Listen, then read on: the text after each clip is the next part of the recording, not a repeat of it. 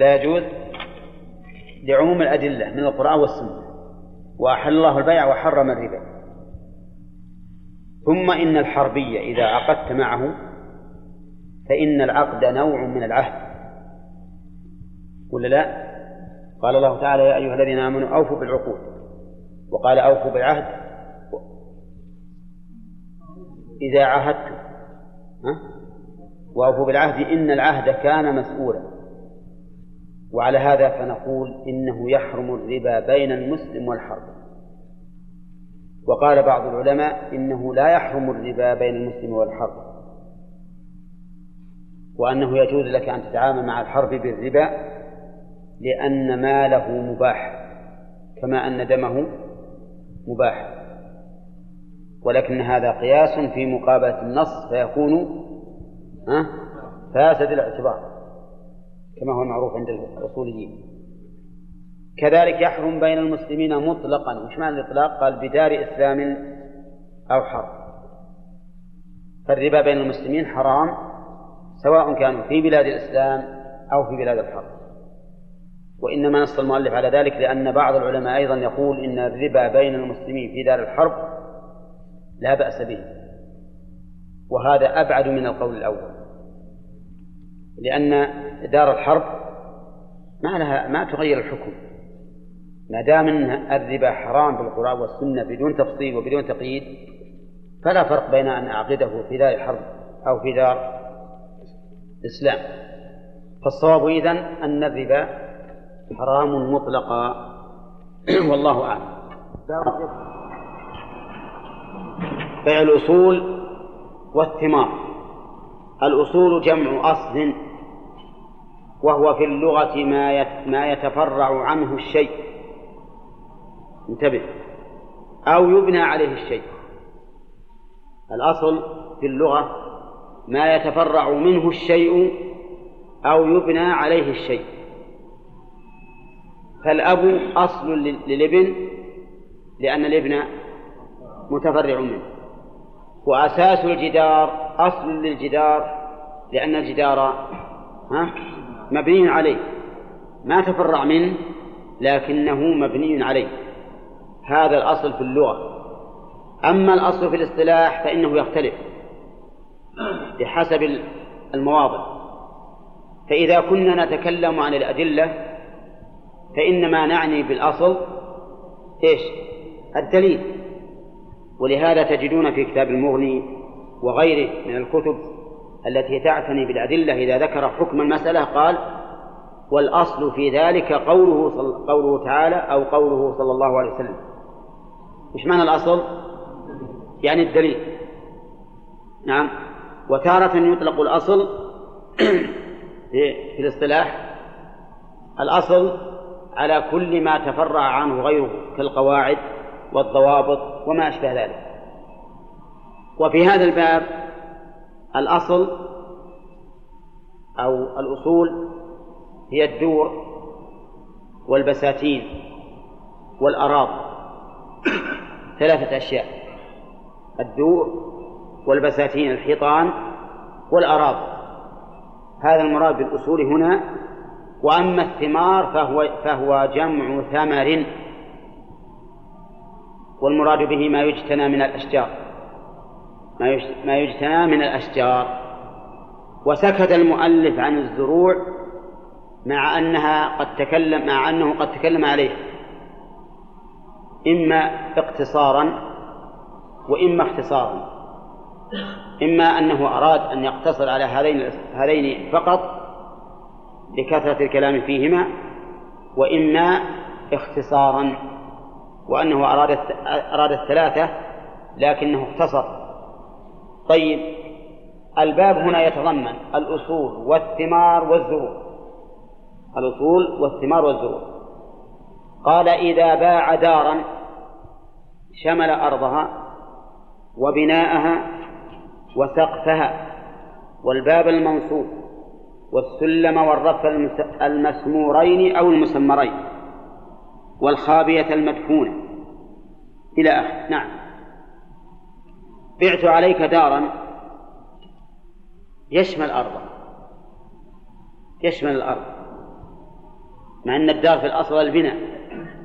لكن من المعلوم عرفا أن الدار يدخل فيها أرض الدار. ولا لا؟ طيب شمل أرضه. لو انهدمت الدار وجاء البايع قال الله ارفع يدك. أنا إنما بعت عليك الدار والدار انهدمت فالأرض لي ماذا نقول له؟ ها؟ نقول ليست لك لأن الدار تشمل الأرض وهل يشمل الهواء؟ يشمل الهواء ها؟ يشمل الهواء يشمل الهواء ويشمل القرار ويشمل القرار كذا يا عبد الرحمن؟ والهواء الجو. يشمل الجو. طيب. لو أن أحدا من الناس كان جارا لك. جارا لك. وأخرج من بيته جناحا على هواء دارك. لك أن تمنعه؟ ها؟ لك أن تمنعه. طيب. جاء بطيارة هليكوبتر وطار على هواء دارك تمنعه؟ ما هو الهواء لي؟ ها؟ ليس مستقرا ولا كان نقول لك أن تسقط الطيارة لأنه اعتدى على على بيتك ولكن هذا ليس كذلك لأن هذا مما جرى به العرف وهو كما قلتم غير مستقر طيب يشمل القرار ولا ما يشمل؟ ها؟ يشمل القرار. هذا لك جار لك جار. فحفر دباب في الأرض. دبابا في الأرض تحت بيتك. يبي عشان يطلع على الشارع من هناك. لك أن تمنعه؟ إذا قال أنا ما جيت الحجر. ولا جيت الديوان ولا جيت الحوش. نعم ماذا أقول له؟ القرار لي. القرار لي. طيب لو أنه غرس شجرة في بيته وامتدت أغصانها إلى بيتك لك تمنعه؟ ها؟ لك أن تمنعه لأن الهواء لك. امتدت عروقها إلى بيتك. لا له أن يمنع. يقول حط صبه علشان ما تأتي العروق. ولا ترى بقطعهم نعم. المهم أن الهواء والقرار كله يشمل يدخل في في الدار. وشمل بناء بناءها واضح. وسقفها واضح؟ يشمل السقف. إي نعم. والباب المنصوب. المنصوب يعني المركب يدخل في البيع. فإن كان غير منصوب لم يدخل حتى لو فرض أنه قد هيئ له المكان. لكن ما بعد سمرناه ولا نصبناه فإنه لا يدخل في البيت لو أن رجل عام عام عمارة الآن مهيئ كل شيء حتى الأبواب ملمة عند عند أبوابها. وباع عليك هذه العمارة. هل يشمل أبوابها التي سندت على الجدار لتركب؟ ولا لا؟ ما يشملها. ما يشملها إلا بشرط. لأن المؤلف يقول الباب المنصوب. طيب فإن كان منصوبا لكن قد انطلق منه بتة أو بتتان. ها؟ يشمله؟ لأنه منصوب. اي نعم. قال والسلم والرف المسمورين. السلم معروف الدرج. الدرج إن كان مسمور مسمورا مثبتا دخل في البيت في البيت. وإن كان غير مثبت مثل أن يكون له كفرات أو ليس له كفرات. المهم أنه ما ثبت بالأرض ولا على الجدار فإنه لا يدخل في البيع كذلك الرف يدخل في البيع ولا ما يدخل؟ ها؟ إن كان مسمورا على الجدار دخل أو مثبتا في الأرض كما لو كان له أرجل مثبتة في الأرض فإنه يدخل وإلا فلا طيب لو كانت أرجله مثبتة لكن صفحاته غير مثبتة يعني موضوع الخشب على الأرجل لكن ما سمي يدخل في البيع ولا لا؟ ولا ياخذ الرفوف ما ما تصورت المسألة. يعني الأرجل مثبتة بالجدار مسمرة. لكن الخشب اللي توضع عليها الكتب ما سمرت بالأرجل ما سمرت بالأرجل يعني أي واحد ينزع. يشمل يشمل الأرجل دون البطن أو يتبع؟ الظاهر أنه يتبع. الظاهر أنه يتبع. ولا يقول هذا الرجل أنا أباقي الخشب. لأنه ما دام أن الأرجل مثبتة فإن هذا يدخل تبعا. أي نعم. قال والخابية المدفونة وش الخابية؟ الخابية ما, ما يوضع فيها التمر شبه كانوا يستعملونها فيما سبق. ما أدري هل تعرفونها ولا لا. لا الجصة بناء بيت.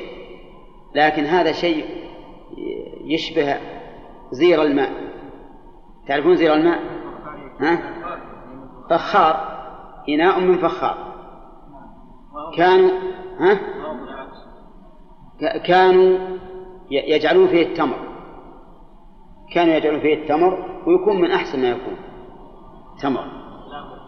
إذا كانت مدفونة إذا كانت مدفونة في الأرض يعني محفور لها مرصات دخلت في البيت. وإن لم تكن مدفونة ها فليست داخلة في البيت. طيب المراوح تدخل في البيع ولا لا؟ لا ننظر. كان مسمرة دخلت في البيع. وإن كان غير مسمرة لم تدخل. في مراوح غير مسمرة؟ ها؟ كعادية هذه غير مسمرة. أما اللي في السقف فإنها مسمرة. طيب المكيفات؟ الظاهر إنها على الأصل. إذا كانت مسمرة دخلت وإلا فلا. وهذا الذي قال العلماء رحمهم الله هذا باعتبار الظاهر.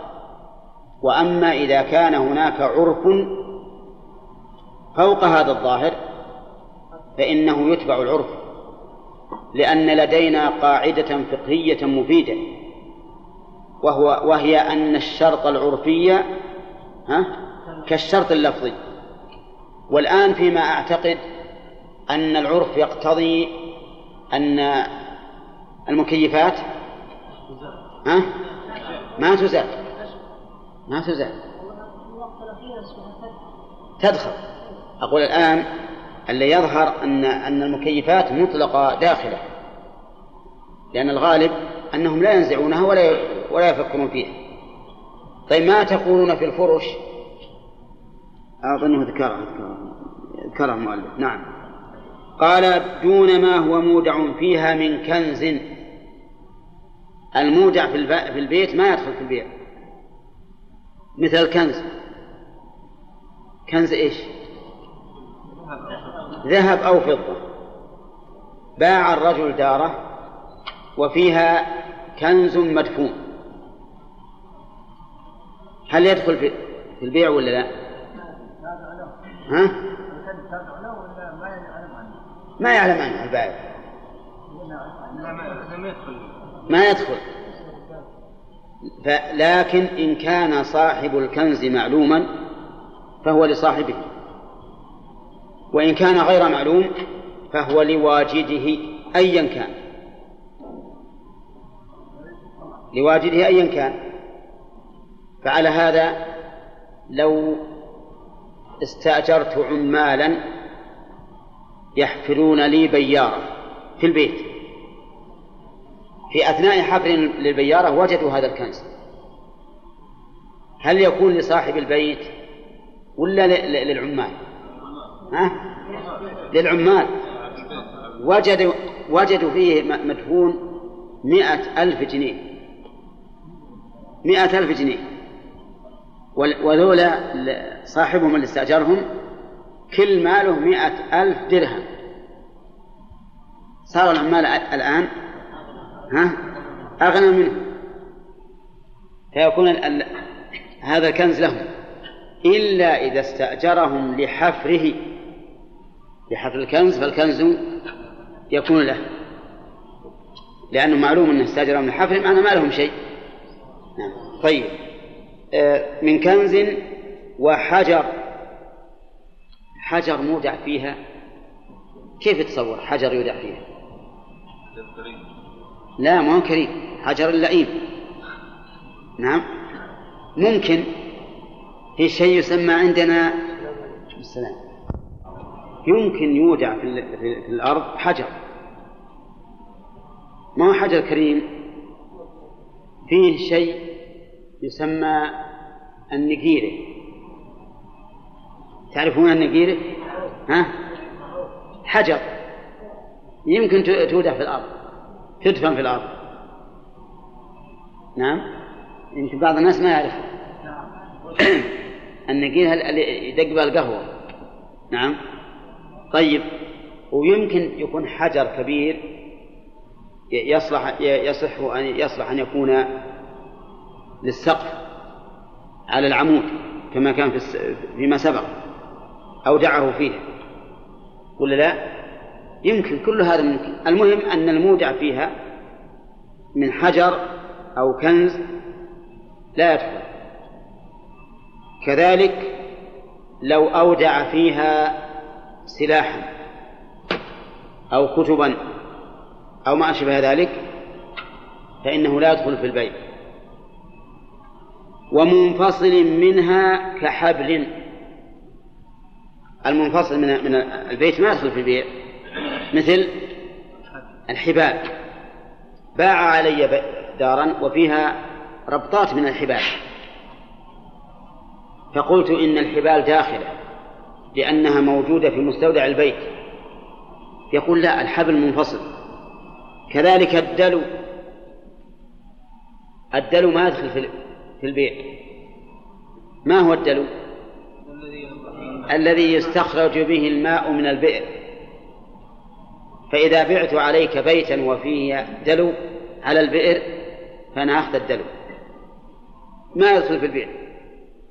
السبب لأنه منفصل. ولكن عرف الناس فيما سبق ولا هذا الآن ما في تلاوة. عرف الناس فيما سبق إيش؟ أنه داخل. أنه داخل ولا يأخذه صاحبه صاحبه. كذلك أيضا دلو وبكرة. البكرة ها؟ التي تنزل الدلو نعم تكون على البيت تنزل الدلو هذه لا تدخل في البيت.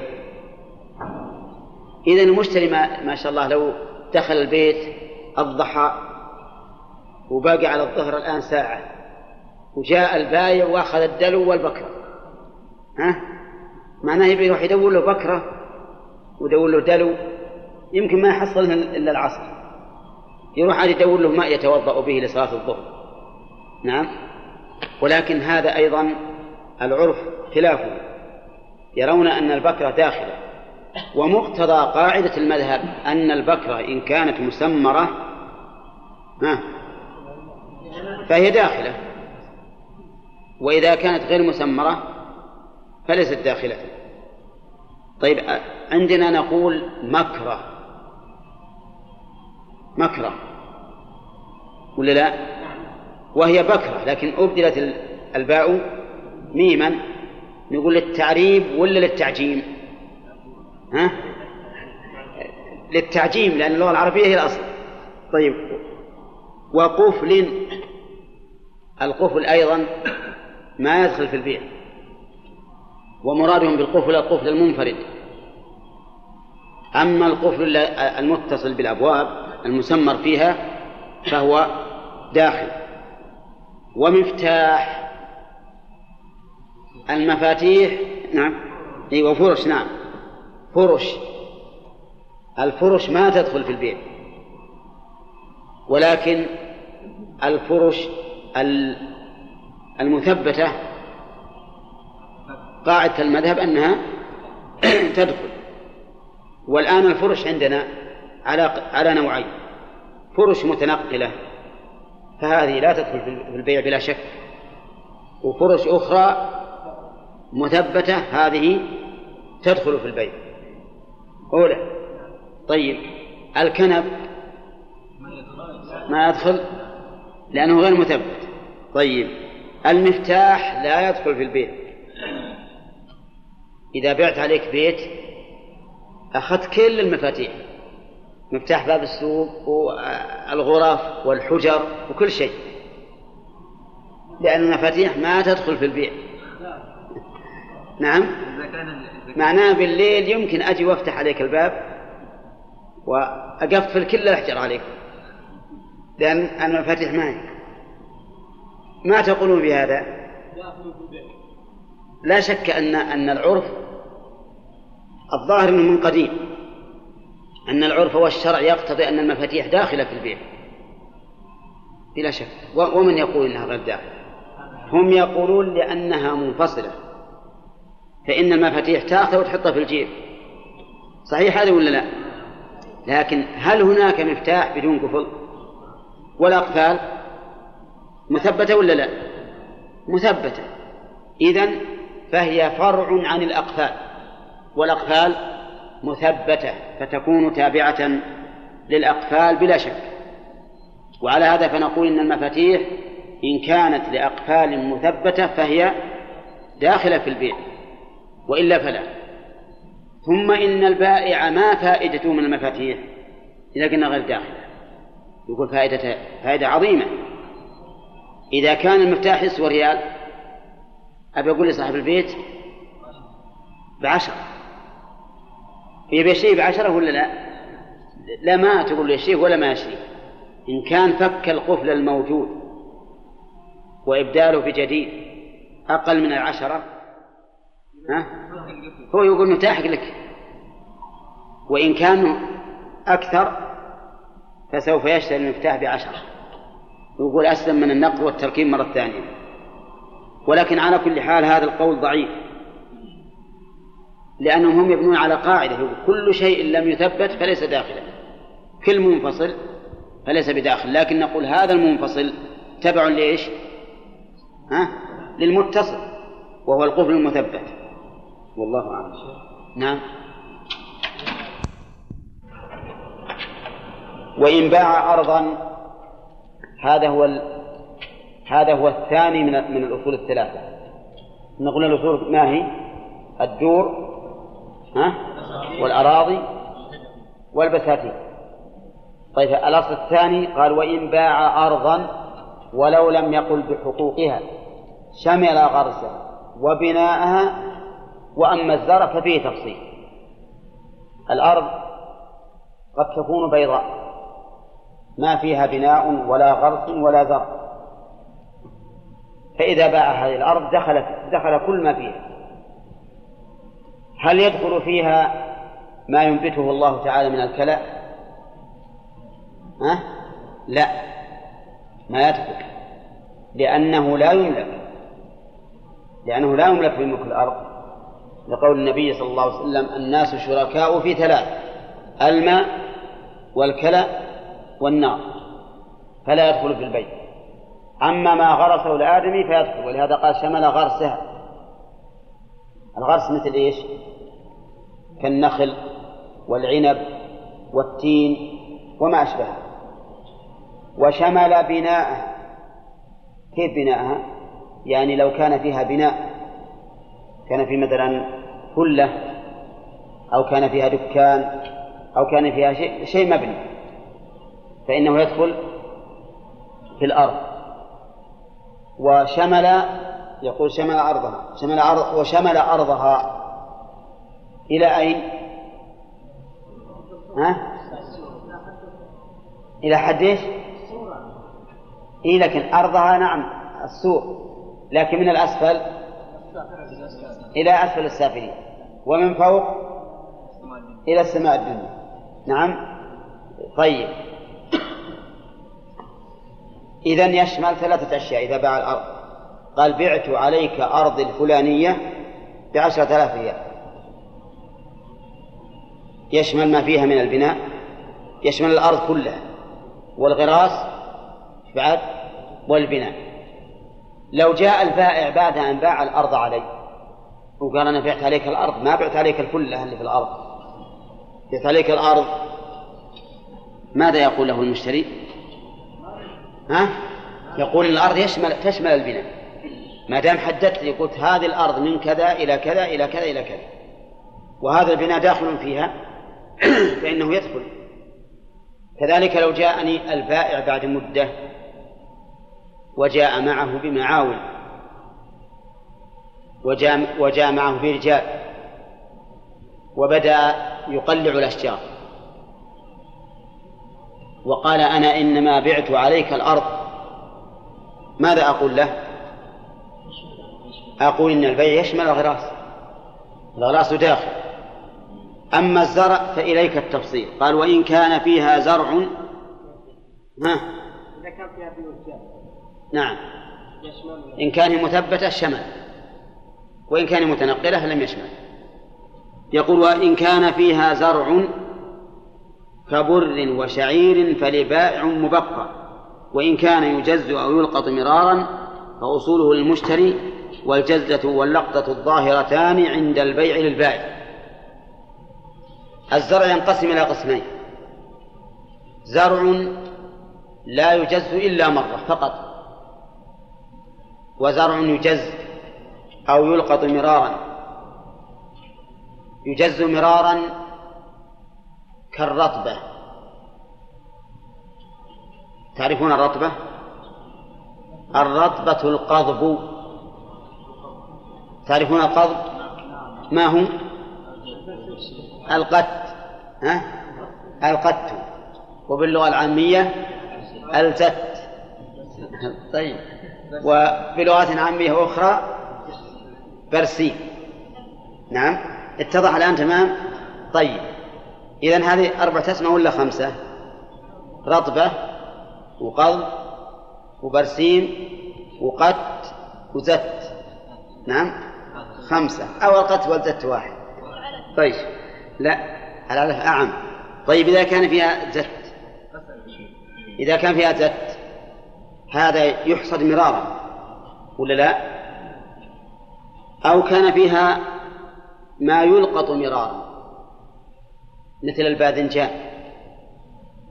الباذنجان يلقط مرارا البامية ها؟ يلقط مرارا. اللوبيا يلقط مرارا. البطيخ مثل الحبحب والجراوة وما أشبهها يلقط مرارا. والجراوة أنا أبي إن شاء الله تدوروا لنا اسم غيره. نعم. لأن الجراوة جمع جرو والجرو هو الصغير من أولاد الكلاب. نعم. وهذا نريد أن نبعده عنه. فأطلب منكم إن شاء الله تعالى تراجعون المسألة وتشوفون اسمه في اللغة العربية. ها؟ عام عام البطيخ. لكنه قثة يمكن القثة طيب إذن الزرع صار فيه تفصيل. إذا كان لا لا لا يحصد إلا مرة فإنه إيش؟ للبائع مبقا إلى الجذاب للبائع مبقا إلى الجذاب لا يقول المؤلف فلبائع مبقى إلى الحصاد. مبقا إلى الحصاد. بأجرة ولا بدون أجرة؟ بلا أجرة. ومؤونة سقيه على من؟ هل هو على المشتري أو على البائع؟ يقول إنه على البائع لأن لأنه أي البائع ما ملكه من قبل المشتري بل إن ملكه استمر عليه لو ملكه من قبل المشتري لأوجبنا على المشتري أن يسقيه له طيب إلى زمن الحصاد فإذا استوى وجاء زمن حصاده فللمشتري أن يطالبه بحصاده. فإن لم يفعل كان عليه أجرة بقائه في الأرض. لأنه معتد إذ أنه ليس له حق أن يلقيه إلا إلى الحصاد. طيب ما هو الدليل على ذلك؟ على أنه إذا كان فيها زرع لا يحصد إلا مرة فإنه يبقى إلى الحصاد للبائع.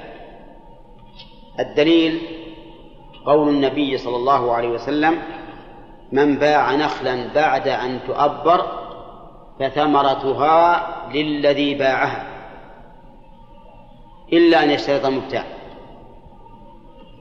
فهنا هذا هذا الزرع هو ثمرة الأرض لأنه لا يتكرر وهذه الثمرة ظاهرة ولا غير ظاهرة؟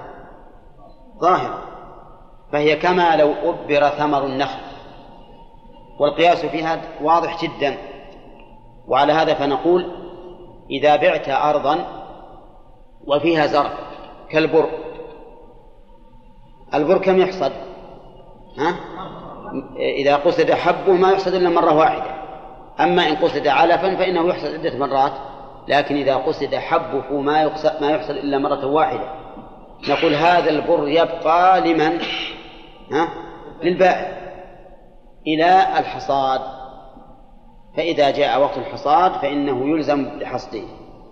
طيب إذا كان هذا الزرع الذي في الأرض يجز ويلقط مرارا كالقت والباذنجان.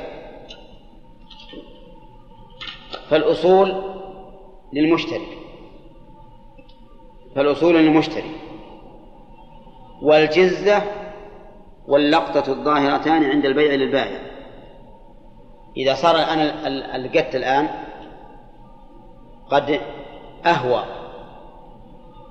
ومعنى أهوى أي بلغ الحصاد. فالبالغ للحصاد لمن؟ للبائع. له أن يحصده. و وما لم يبلغ الحصاد فهو للمشتري. ويحتمل أن قوله الجزة الظاهرة أنه إذا ظهرت الجزة وإن لم يحصل وإن لم تنتهي بعد لكن هذا غير مراد.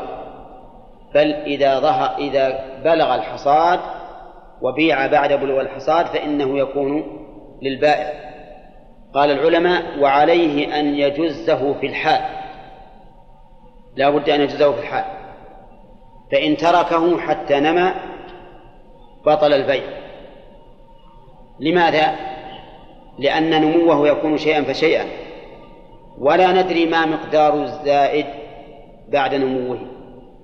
فيعود ذلك إلى جهالة الأصل وإذا كان جاهل مجهولا فإن البيع يبطل. يقول مالك رحمه الله تعالى وإن اشترط المشتري ذلك صح. كيف اشترط المشتري ذلك؟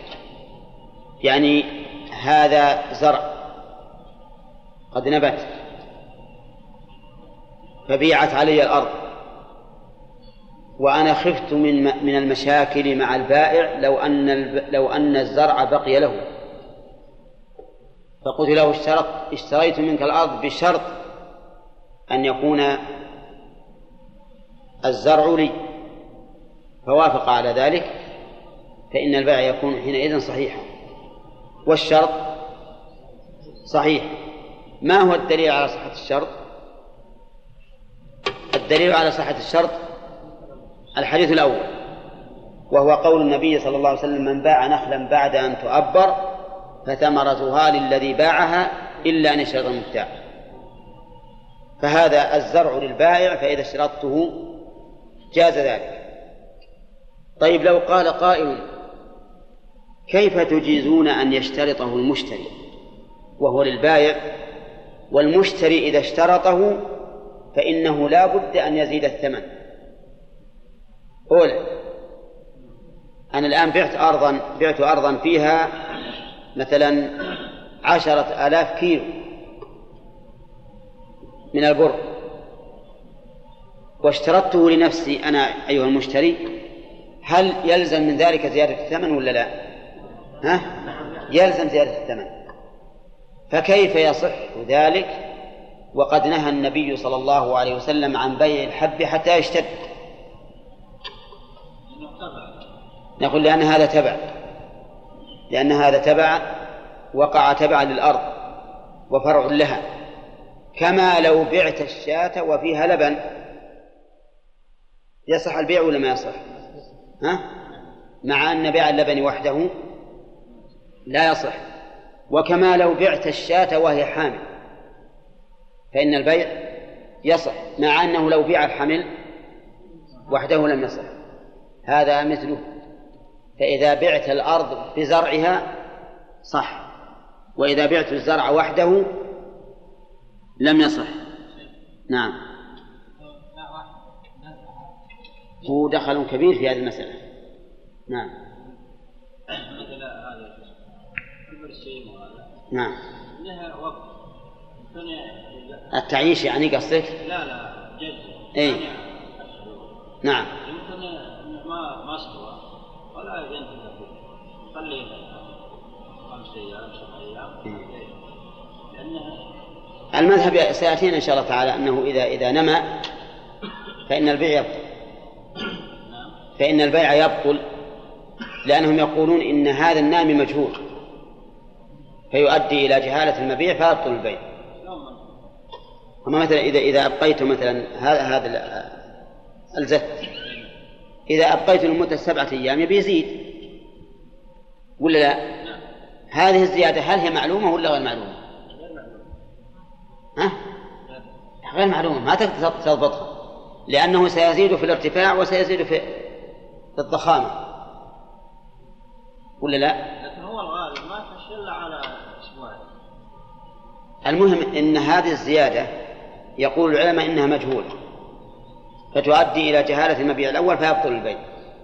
وأما تأخيره لمدة يوم أو يومين فالظاهر أن الجهالة يسير أن النمو يسير أن النمو يكون يسيرا ولا يضر. ثم قال المؤلف فصل ومن باع نخلا وهذا هو الأصل الثالث. نعم. ها؟ قرأناه. قرأناه وبينا دليل أيضا قال فصل ومن باع نخلا تشقق طلعه فلبائع مبقا إلى الجداد إلا أن يشترطه مشتري. إذا باع الإنسان نخلا تشقق طلعه. الطلع يعني ما يطلعه وهو الثمر. فإذا تشقق طلعه فإنه يكون للبائع مبقا إلى الجداد إلا أن يشترطه مشتري.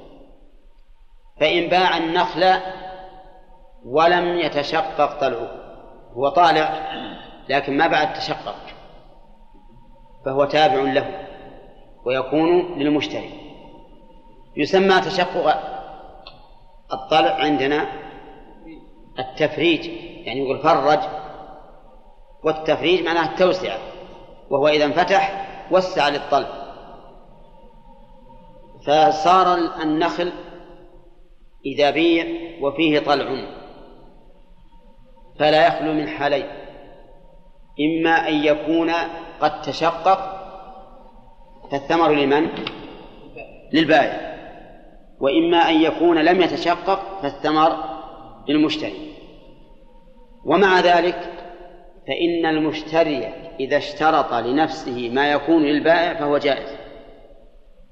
لقول النبي صلى الله عليه وسلم إلا أن يشترط المبتاع. إلا أن يشترط المبتاع. فإذا اشترط المبتاع أن الثمر له جاز ذلك. طيب يبقى النظر في الدليل لهذه المسألة الدليل قول النبي صلى الله عليه وسلم من باع نخلا بعد أن تؤبر فثمرتها للذي باعها إلا أن يشترط المبتاع ولكننا إذا رجعنا إلى الدليل وجدنا أنه مخالف للمدلول لأن الدليل علق الحكم على ماذا؟ على التأبير والمدلول علق الحكم بالتشقق. فلا يصح الاستدلال. رحمك الله. هم يقولون إن النبي صلى الله عليه وسلم علق الحكم على التأبير لأن والم... نعم لأنه مسبب والمراد السبب وهو التشقق. فهذا من باب تعليق الحكم بالمسبب والمراد به إيش؟ السبب. كيف ذلك؟ قالوا لأنه إذا برزت الثمرة وظهرت بالتشقق تعلقت بها نفس البائع فصارت له. ولكننا نقول إن هذا ليس بصواب. وأن استدلالكم بالحديث مخالف للمدلول لفظا ومعنى. أما مخالفته للمدلول لفظا فظاهر جدا وهو أن النبي صلى الله عليه وسلم علق الحكم بماذا؟ بالتأبيد. وأنتم علقتم الحكم بالتشقق. وهذه مخالفة ظاهرة. أما مخالفته معنى فلأن النبي صلى الله عليه وسلم لما علق الحكم بالتعبير كانت العلة واضحة في ذلك. وهو أنه بعد التعبير يكون البائع قد عمل فيه عملا. ولا لا؟ عمل عمل عملا في هذا الثمر وهو التعبير الذي يكون به صلاح الثمر. وإذا كان كذلك فهل تتعلق به نفسه ولا لا؟ لا شك أنها تتعلق به نفسه لأن الرجل تعب فيه ولقحه وأبره قد يأخذ الشوك وقد لا يأخذها. الكلام على التأبير فإذا كان هذا مخالفا للنص في المعنى وجب اطراحه. فالصواب إذن أن المرجع إلى ماذا؟ إلى التعبير وما هو التعبير يا فهد؟ أي نعم. تلقيح؟ ما هو التلقيح؟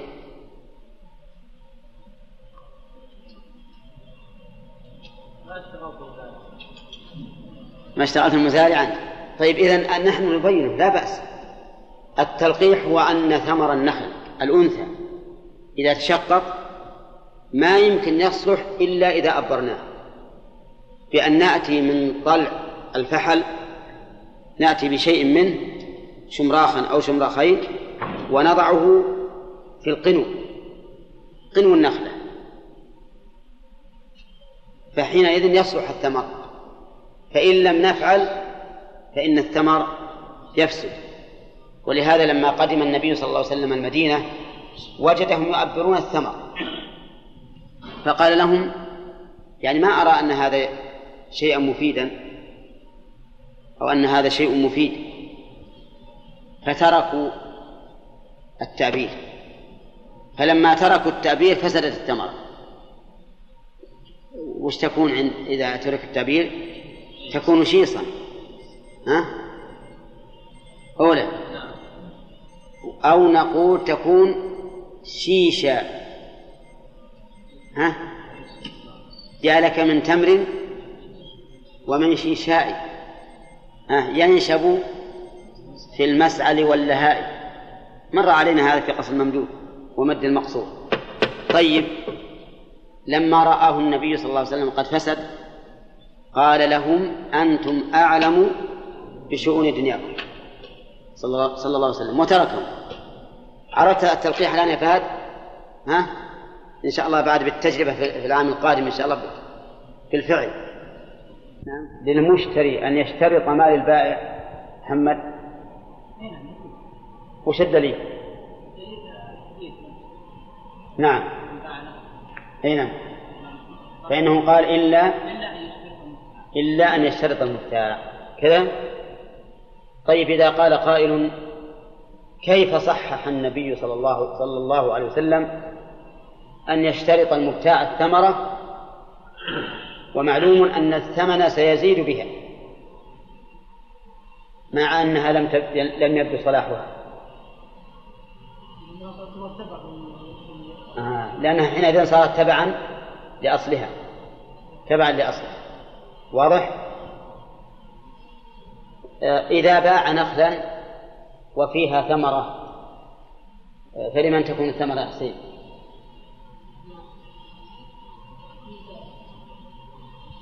ها؟ الثمر البائع على كل حال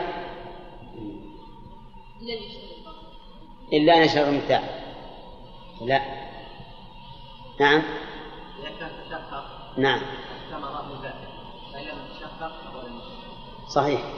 هذا المذهب والصحيح أن العبرة بالتأبير لقول النبي عليه الصلاة والسلام من باع من باع نخلا بعد أن تؤبر. بعد أن تؤبر. ها؟ هنا. إذا أو إيه. لا حتى حتى مقر طيب إذا آه، نقول إذا أبرت على القول الراجح فهي للبائع وإن لم تؤبر فهي للمشتري. طيب ما رأيكم فيما لو باع النخل جميعا وعليه ثمرة؟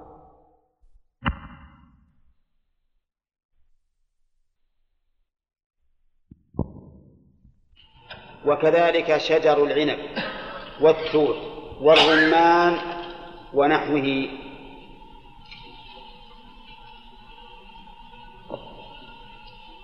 نعم. كذلك شجر إيش؟ شجر العنب والتوت والرمان ونحوه ها؟ وغيره يعني فإنه إذا بيع فإن ظهرت ثمرته فهي للبائع وإن لم تظهر فهي للمشتري فهذا العنب مثلا لما بعنا هذا الشجر شجر العنب وإذا العناقيد قد بدأت بدت وظهرت. فتكون لمن؟ للبائع. وإن لم تظهر فهي للمشتري وإن كان قد أورق قال المؤلف وما ظهر من نوره كالمشمش والتفاح. ظهر من نوره أي من الزهر كالمشمش والتفاح. فإن المشمش أولا تظهر الزهرة ثم يظهر في باطنها نفس حبة المشمش. وكذلك يقال في التفاح فإذا ظهر من نوره فهو للبائع وإن لم يظهر فهو للمشتري. قال المؤلف رحمه الله تعالى وما خرج من أكمامه كالورد والقطن. إذا خرج من أكمامها. أكمام جمع كم؟ وهو ما كان مغلفا على الثمرة. فإذا خرج من أكمامه فهو للبائع وإن لم يخرج فهو للمشتري. طيب هنا مشوا على قاعدتهم في أنه إذا تفتح الشيء وظهر صار للبائع. لكن قد يقال إن هذا الذي يخرج من أكمامه كالورد والقطن ما يحتاج إلى تلقيح بخلاف ثمن النخل. قال وما قبل ذلك والورق فلمشتر. ما قبل ذلك ما بمعنى الذي فهو مبتدع وقول قبل ذلك يشير إلى ما سبق ففي النخل ما كان قبل التشقق وفي العنب والتوت ما كان قبل ظهوره وفي المشمش ما كان قبل ظهوره من نوره وفي, وفي التفاح والقطن ما خرج من أكمامه.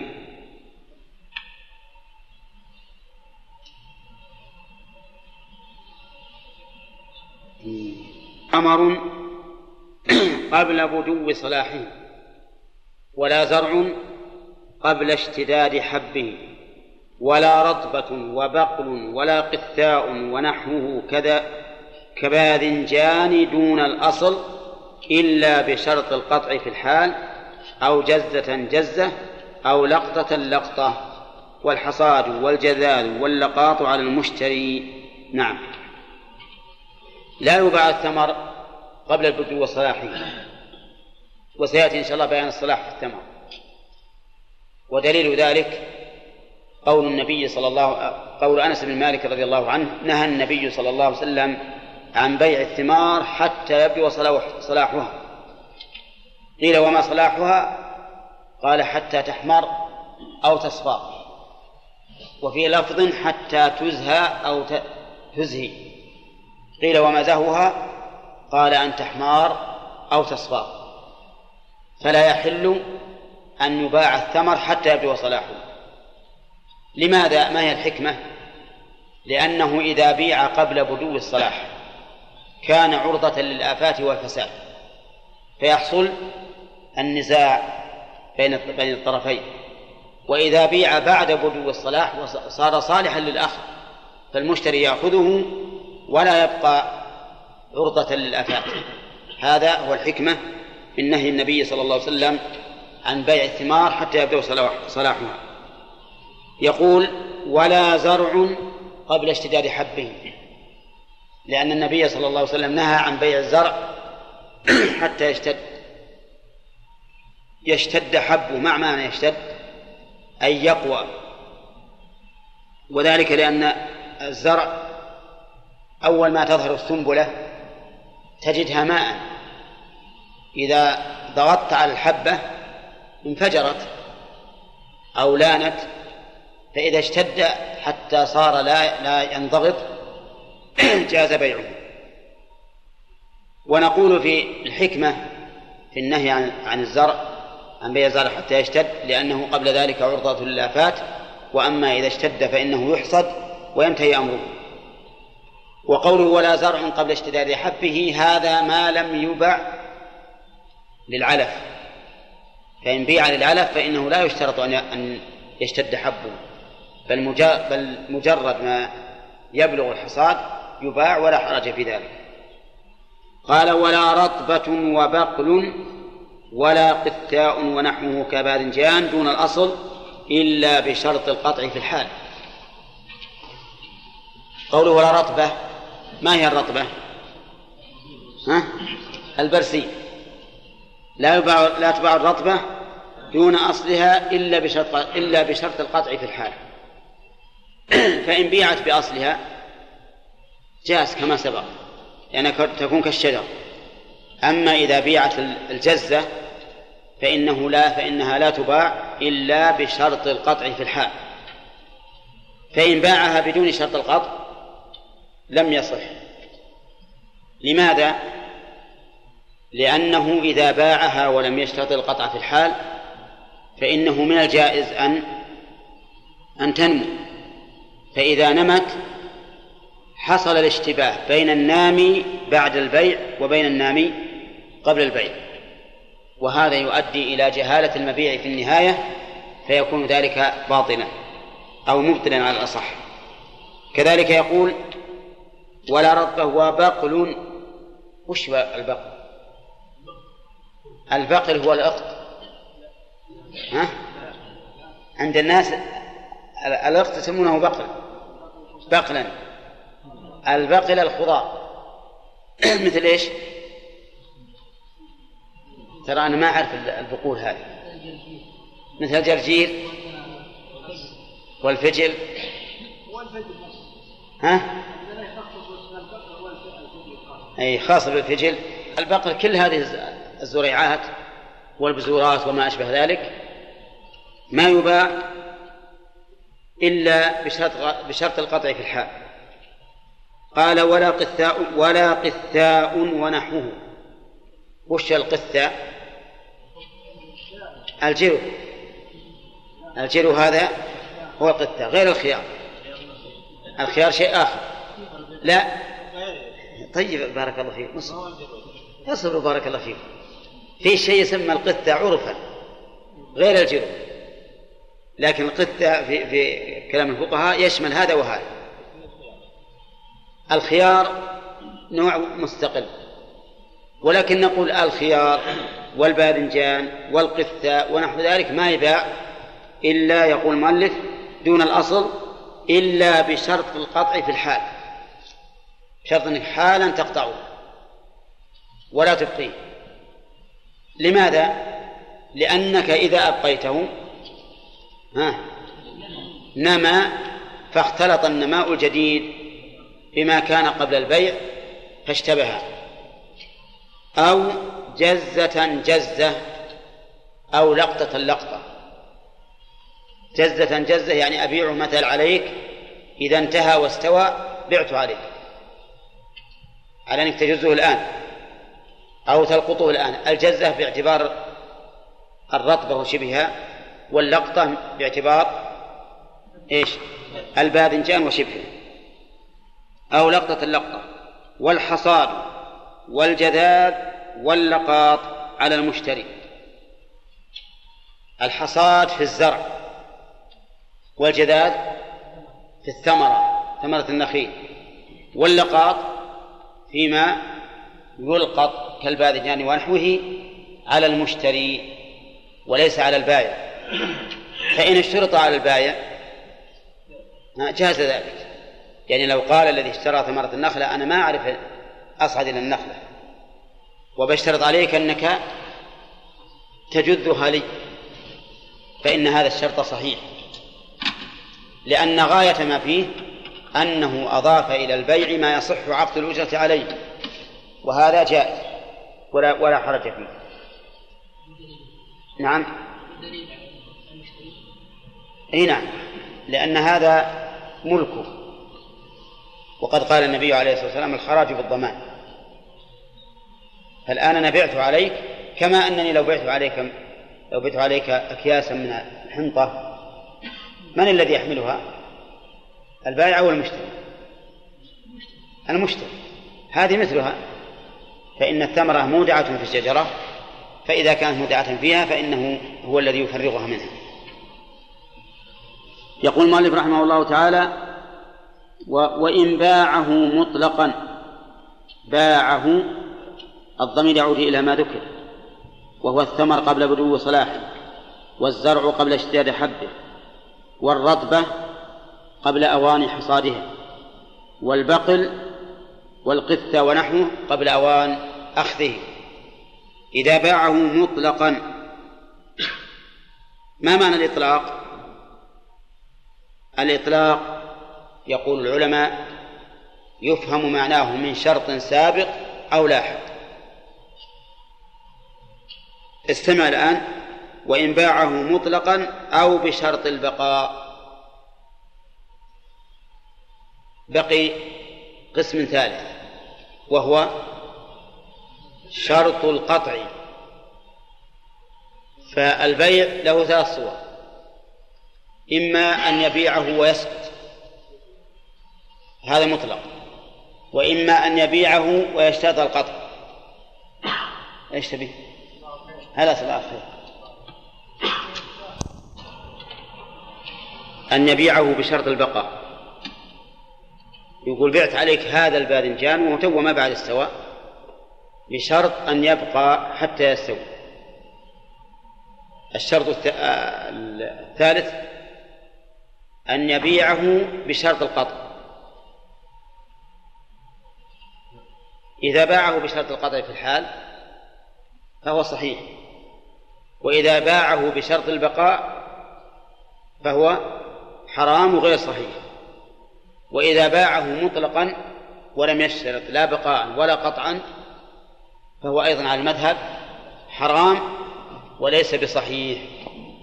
طيب أما إذا باعه بشرط القطع في الحال فواضح الصحة لأنه ما فيه لا جهالة ولا غرر ولكن بشرط أن يكون أن يمكن الانتفاع به. أما إذا باعه بشرط القطع في الحال وهو لا يمكن الانتفاع به فالعقد فاسد لأن من شروط صحة البيع أن تشتمل العين إيش؟ على المنفعة فإن لم تشتمل على المنفعة صار ذلك إضاعة مال إذا باعه بشرط البقاء فهو حرام ولا يصح على المذهب لماذا؟ ها؟ لأن لأن النماء الحادث بعد عقد البيع ها؟ مجهول. فإذا كان مجهولا أدى ذلك إلى جهالة المبيع وجهالة المبيع تمنع الصحة. لأنه ثبت عن النبي صلى الله عليه وسلم أنه نهى عن بيع الغرر ونهى عن بيع الحمل في البطن. فدل ذلك على أن المجهول لا يصح بيعه. إذا باعه مطلقا ولم يشهد بقاء ولا قطعا.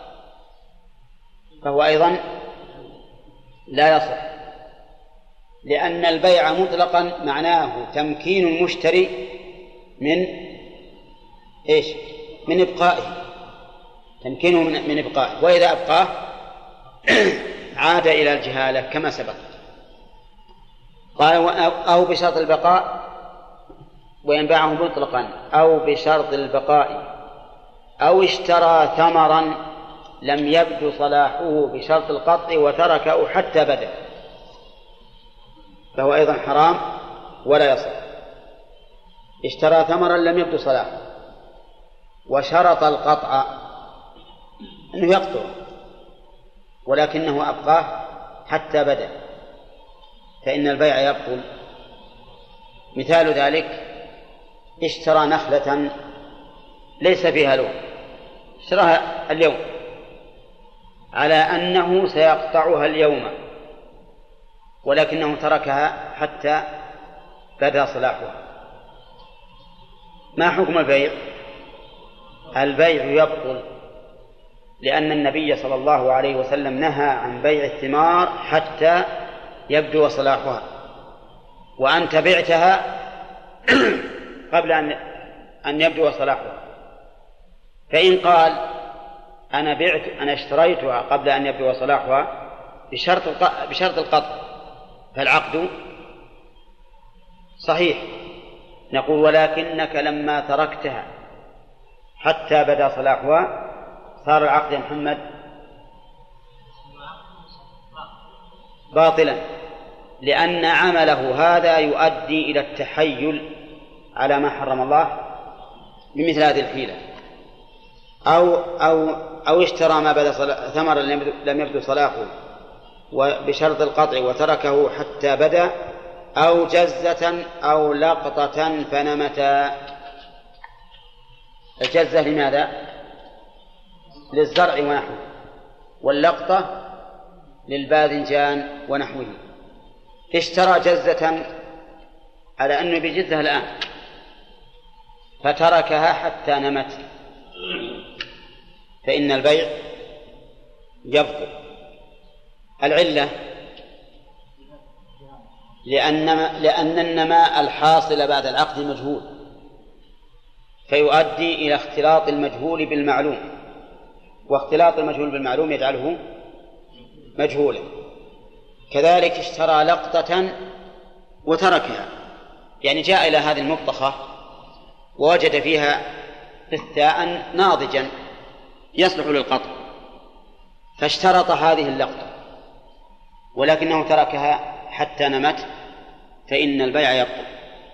وكذلك لو أتى إلى هذا البستان أو إلى هذه القطعة من البستان وكلها باذنجان باذنجان مستوي.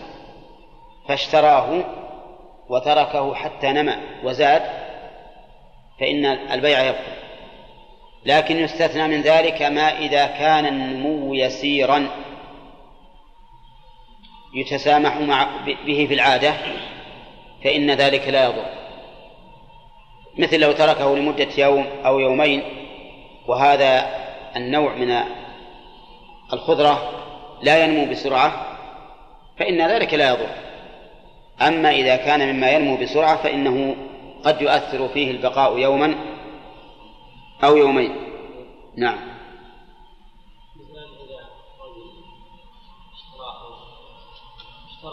لأنه قد يحصل في شهر وقد لا يحصل. قد تأتيه آفات. لكن بعض أهل العلم رحمهم الله رخص في بيع المقاثي جملة بعروقها. كشيخ الإسلام ابن تيمية. قال يجوز أنك تشتري مثل تأتي إلى صاحب المبطخة وتقول اشتريت منك هذا البطيخ حتى ينتهي. تكون الثمرة حتى ينتهي. شيخ الإسلام يقول إن هذا جائز ولكن في النفس من هذا الشيء لأنه ليس كثمر النخل ثمر النخل لا شك أنه ما يزيد وقد جاء النص بجوازه لكن المقاتي تزيد وربما أظن أن طرحها في المستقبل مثل طرحها الآن ويقل عنه كثيرا. وربما يظن المشتري البائع أنه لا يزيد ويزيد كثيرا. والله أعلم. أو اشترى ما بدا صلاحه وحصل آخر واشتبه. اشترى ثمرا قد بدا صلاحه. وهناك ثمر آخر لم يبدو صلاحه ما اشتراه. ولكن بدا صلاحه بعد واشتبه علينا ما ندري هل هذا هو الذي بيع أولا أو هذا هو الذي بيع آخر. فإن البيع يبطل. فإن البيع يبطل بذلك. مثاله هنا نخلتان. إحداهما قد بدا صلاحها والأخرى لم يبدو صلاحها. فباع علي ما بدا صلاحه والثانية أبقاها لأنه لم يبدو صلاحها جئت بعد أسبوع ووجدت النخلتين قد بدا صلاحهما. النخلة التي اشتريت من قبل وهو قد بدا صلاحها والنخلة الثانية التي بدا صلاحها فيما بعد. واشتبه علي. اشتبه علي. فما الحكم؟ يقول المؤلف إن العقد يبطل. لماذا؟ لأنه اختلط المباح بالحرام على وجه لا يمكن التمييز بينهما. واجتناب الحرام إيش؟ واجب. وما لا يتم الواجب إلا به فهو واجب وأنا لا يتم اجتنابي للحرام إلا ها؟ باجتناب الجميع. وعلى هذا فيبطل البيع. لأنه اشتبه المباح بالمحظور على وجه هذا التعليل لأنه اشتبه المباح بالمحظور على وجه ها لا يمكن التمييز بينهما. واجتناب المحظور واجب ولا يتم اجتنابه إلا باجتنابهما جميعا. وما لا يتم الواجب إلا به فهو واجب وعلى هذا فيجب إبطال البيع. يجب إبطال البيع لأن لأنه لا يمكن اجتناب المحظور إلا بذلك. قال أو أو عرية فأثمرت بطل. عرية فأثمرت. العرية مأخوذة من العرو بمعنى الخلو. واختلف العلماء في تفسيرها. فقال بعض أهل العلم إن العرية هي هبة الثمرة. هبة الثمرة. وسميت عرية لأنها خالية من العوض. ولكن الصحيح أن العرية هي بيع الرطب على رؤوس النخل بالتمر. هذه العرية. بيع الرطب على رؤوس التمر على رؤوس النخل بالتمر. أفهمتم؟ وسميت بذلك لأنها عارية عن النقدين حيث كان العوض فيها تمرا وهي جائزة لكن بشروط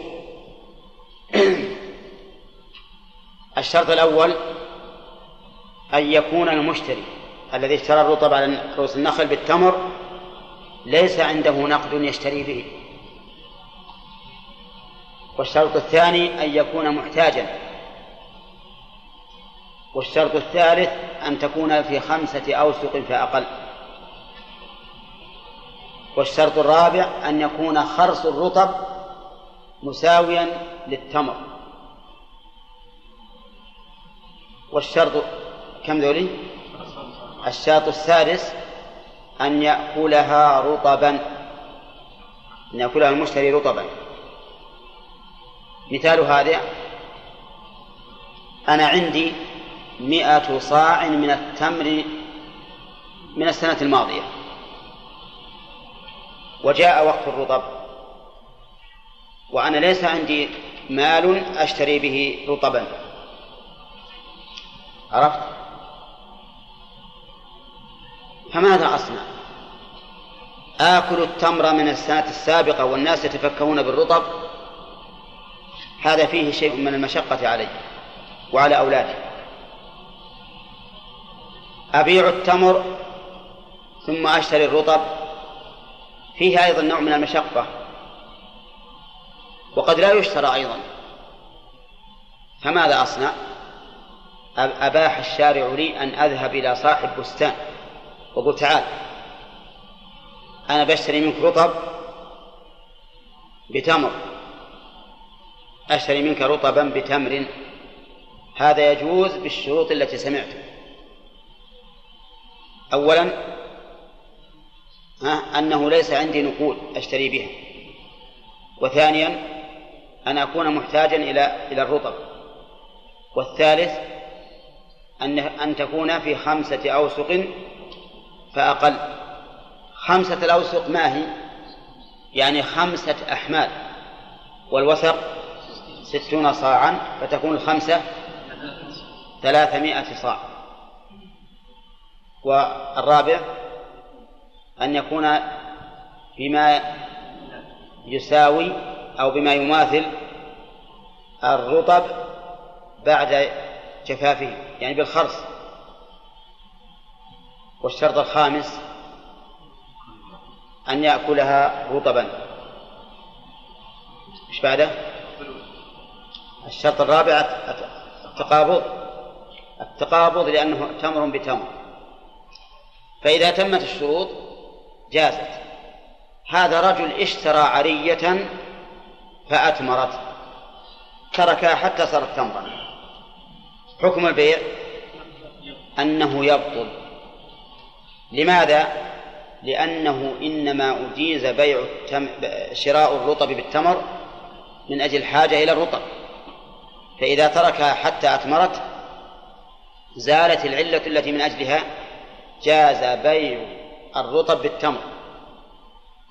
والأصل أن بيع الرطب بالتمر حرام ولا حلال؟ حرام. لأن النبي صلى الله عليه وسلم سئل عنه فقال أينقص إذا جف؟ قالوا نعم فنهى عن ذلك. ولهذا لا تجوز العرية إلا في ثمر على رؤوس النخل. فلو خرفت التمر أنا مثلا وجئت إلى شخص أبيعه عليه وهو ما بتمر وهو ما عنده الثمن. يعني تمت الشروط إلا أننا خرفناه له من قبل. يصح البيع ولا لا؟ ما يصح. لا بد أن يكون الثمر على رؤوس النخل. نعم. ها؟ الدليل على هذا ثبت في صحيح مسلم وغيره أن النبي صلى الله عليه وسلم رخص بالعرايا بخرصها تمرا بالكيل المسمى من التمر. يعني ثبت به الحديث لكن إذا إذا اشتراها فأتمرت يقول بطل والكل للبائع شو معنى الكل للبائع؟ يعني معناها أنه بعد بطلان البيع يرجع المثمن المبيع إلى البائع ويرجع الثمن إلى من؟ إلى المشتري طيب في الجزة في الجزة التي نمت يبطل البيع ولا ما يبطل؟ يبطل. من تكون الجزة له؟ للبائع. وكذلك في اللقطة. كذلك أيضا اشترى ما لم يبدو صلاحه وتركه حتى بدأ. من يكون الثمر له؟ للبائع. اشترى جز عرية فأتمرت من تكون له؟ تكون للبائع نعم. نعم.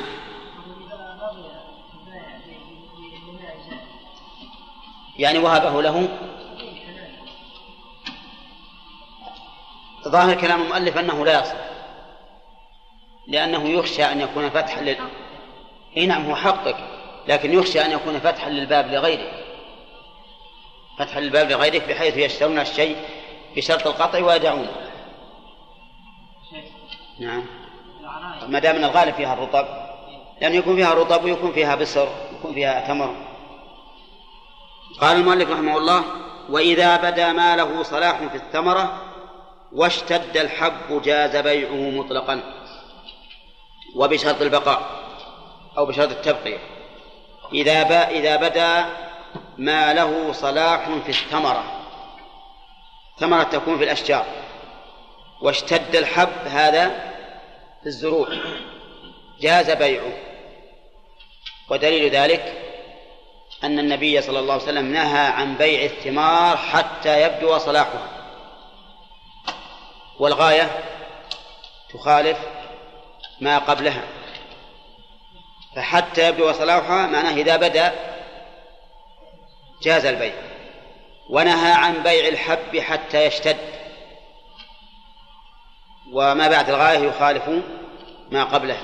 فإذا اشتد زال النهي وجاز. ولهذا قال جاز بيعه وقوله مطلقا يبين معنى الإطلاق هنا قوله وبشرط التبقية. وش بقي علينا من الصور الثلاث؟ باعه بشرط القطع. يقول إذا باعه يجوز بيعه مطلقا ويجوز بيعه بشرط التبقية. ويجوز بشرط القطع. من باب أولى. يجوز من باب أولى. نعم. قال وبشرط تبقية وللمشتري تبقية إلى الحصاد والجذاذ ويلزم البائع سقيه إن احتاج إلى ذلك وانتظر الأصل. للمشتري الذي اشترى الثمر أو اشترى الحب الزرع تبقيته إلى الحصاد هذا باعتبار الزرع وإلى الجذاذ باعتبار الثمرة. طيب ولمن يكون العذق؟ الشماريخ تكون لمن؟ للمشتري ولا للبائع؟ يقولون إن الشماريخ للبائع والعذق للبائع وليس للمشتري إلا الثمرة. فلو أراد المشتري أن يقطه جميع لو أراد يقطه جميع ما هو يخرف يخرف خراف؟ فللبائع منع. يقول البائع الشماريخ لي والعذق لي. يستفيد يحطها أرشاء ما هو يحطون الناس أرشاء من قبل؟ كانوا من قبل العذق حق النخل يبسونه ثم يربصونه بالماء ثم يدقونه بالكابون. نعم. وتعرفون الكابون أظن؟ نعم الأخ عبد الرحمن يعرف. يضرب بالكابون. اي اي نعم. يمكن يمكن. المهم هو من الخشب ترى. من الخشب. خشب وحجر وتحته حجر. حجر كبير بس يعني على كل حال يضربون العتق هذا الذي رطب بالماء ثم بعد ذلك يفتلونه حبالا يفتلونه حبالا من أحسن ما يكون. فالبايع مثلا قال هذه العذوق لي والشماريخ لي والمشتري يقول لا أنا بياخذ أبي أقص قص جميعا. يقول ما يمكن. لأنه ليس له إلا الثمر. هذا ما ذكره الفقهاء رحمهم الله. لكن عادة الناس اليوم أن العذق والثمر كلاهما للمشتري. وقد مر علينا كثيرا بأن الشرط العرفي كلف. وعلى هذا فما دام قد اضطرد عند الناس أن الإنسان إذا باع ثمرة النخلة فهو شامل لعذوقها فإنه فإن العذوق تتبع إيش؟ تتبع الثمر فتكون للمشتري. نعم. أقول من مصلحة البائع أنه يأخذ المشتري وما أي الآن يعني. الآن من مصلحة البائع. لكن فيما سبق قد يكون من مصلحة البائع أن يبقى العتق له. طيب يقول المؤلف وللمشتري تبقية الحصاد والجذام. ويلزم البائع سقيه. سقي إيش؟ سقي الثمرة وسقي الزرع. إن احتاج إلى ذلك وإن تضرر الأصل. أفادنا المؤلف أنه لا يلزم البائع سقيه إذا لم يحتج إلى ذلك. فإذا كان الزرع قد استوى وليس به حاجة إلى الماء فإنه لا يلزم البائع سقيه. وكذلك الثمر إذا كان قد يبس ولا حاجة به إلى الماء فإنه لا يلزم البائع سقيه. أما ما دام رطبا فإنه يحتاج إلى الماء فيلزم البائع سقيه. وقوله وإن تضرر الأصل وش يعني بالأصل؟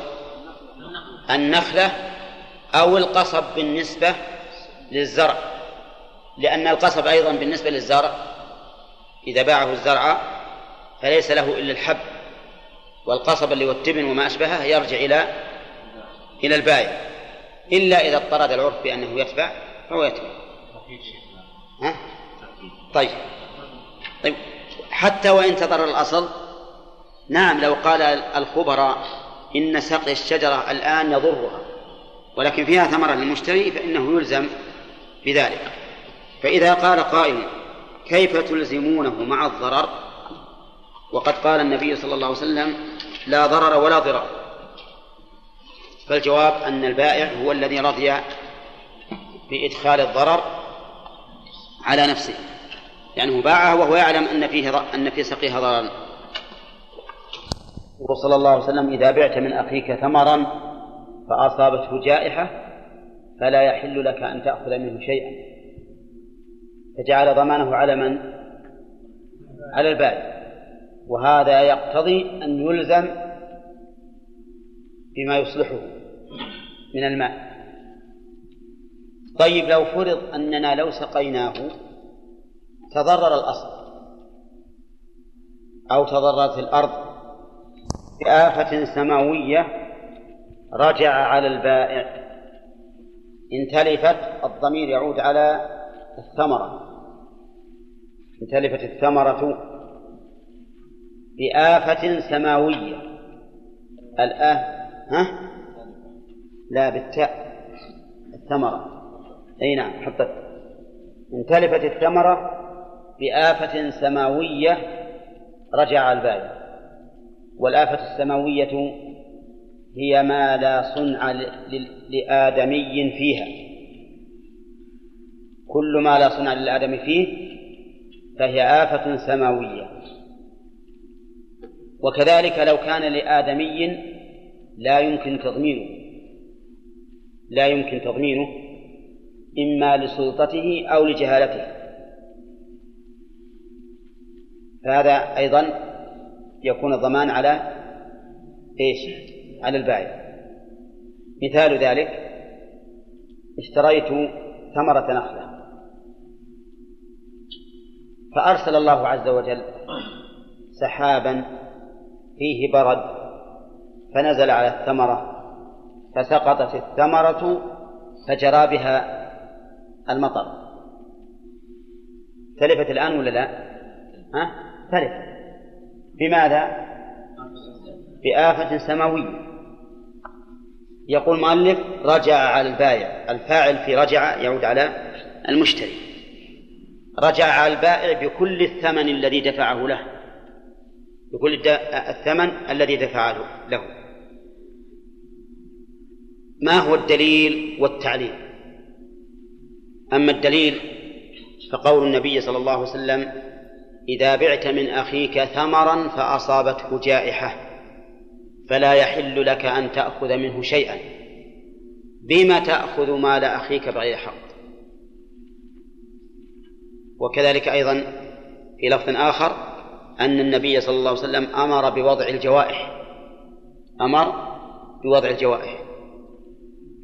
فهذا دليل على إيش؟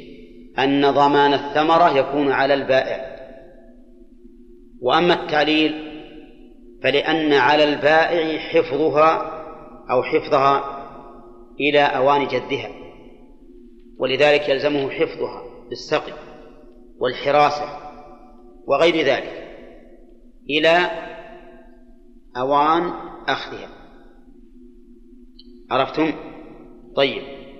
ومن ذلك لو نقصت بآفة سماوية. ما تلفت؟ نقصت بآفة سماوية.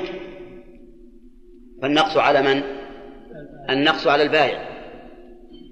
لأن التعليل في قوله عليه الصلاة والسلام بما تأخذ مال أخيك بغير حق يشمل ما أصابته الجائحة حتى أتلفته جميعا أو أصابته الجائحة حتى نقصته مثال النقص اشتد الحر حتى فسد الرطب هذا آفة إيش؟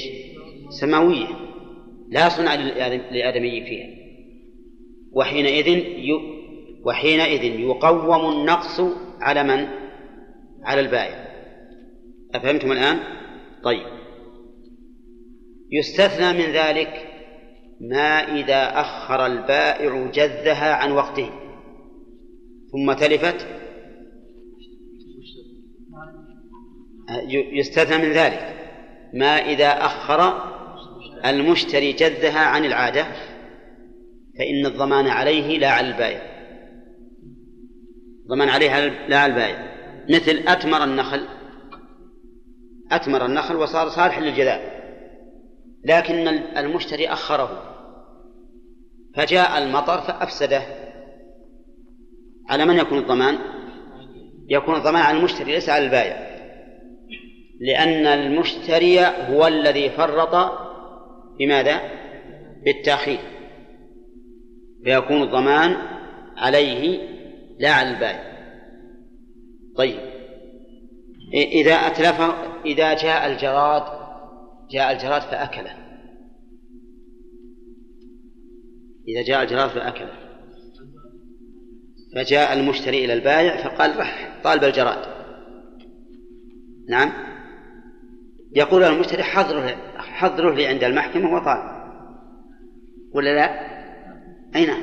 إذا قال رح طالب الجراد يقول حضره عند المحكمة وطالبوه لكن على من يكون الضمان؟ على البائع. لأن هذا لا صنع للآدمي فيه. وألحق به بعض أهل العلم ما إذا أتلفه آدمي لا يمكن تضمينه كما لو نزل الجند الأعداء نزلوا في فيما حول البلد وأتلفوا البساتين. قالوا هؤلاء لا يمكن تضمينهم فيكون إتلافهم كالتلف ها بالآفة السماوية. وهذا قول وجيه. لأن المشتري لا قدرة له في مطالبة المتلف فهي كالآفة السماوية سواء. قال إذا أصابته الجائحة. لا أمر. أمر البائع بأن يضع الجائحة. نعم. يقول و و وإن, تل وإن أتلفه آدمي خير المشتري بين أمرين بين الفسخ والإمضاء ومطالبة المتلف.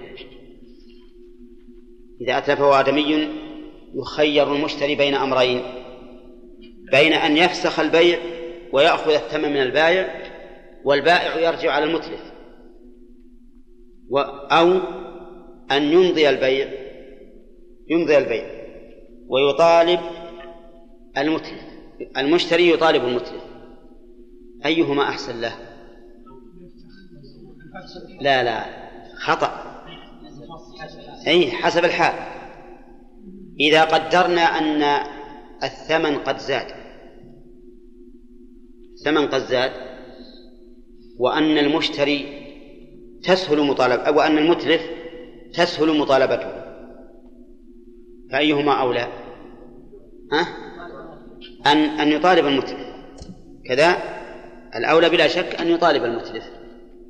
يقول والله أنا ما فاسخ بطالب المتلف لأني أنا قد اشتريتها بألف درهم والآن تساوي ألفي درهم.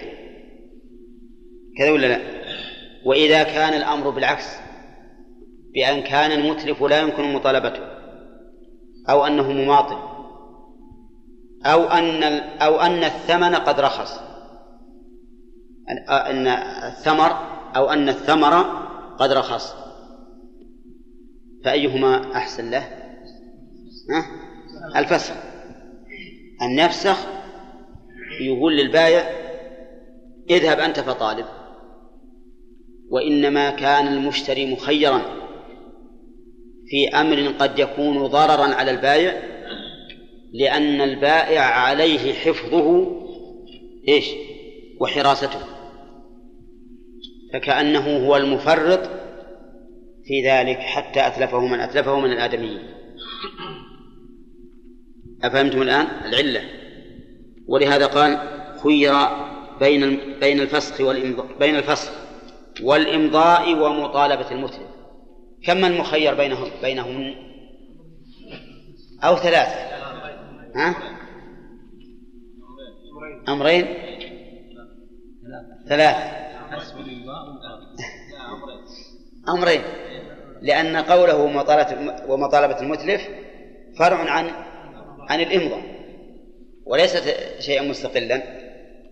لأنه إذا أمضى وش إذا قلت بين الفصل والإمضاء وش يسوي إذا أمضى ولم يطالب المتلف؟ وش الفائدة؟ ما له فائدة. ها؟ إذا ما ما حاجة لمطالبة المتلف. إذا تنازل تلغى مطالبة المتلف. فمطالبة المتلف مبنية على على الإمضاء. نعم. نعم. فليس له الامتناع. لأن هذا ملكه. هنا. يكون له ويطالب البائع بما تلف. بقسط من الثمن. ولاحظ إنه بقسط من الثمن مو من القيمة الآن يعني لو كان الآن التالف هو اشتراه بألفين وتلف النصف فهمت؟ كم قسط من الثمن؟ اشتراها بألفين وتلف النصف كم قسط من الثمن؟ ألف لكن النصف التالف الآن يسوى ألفين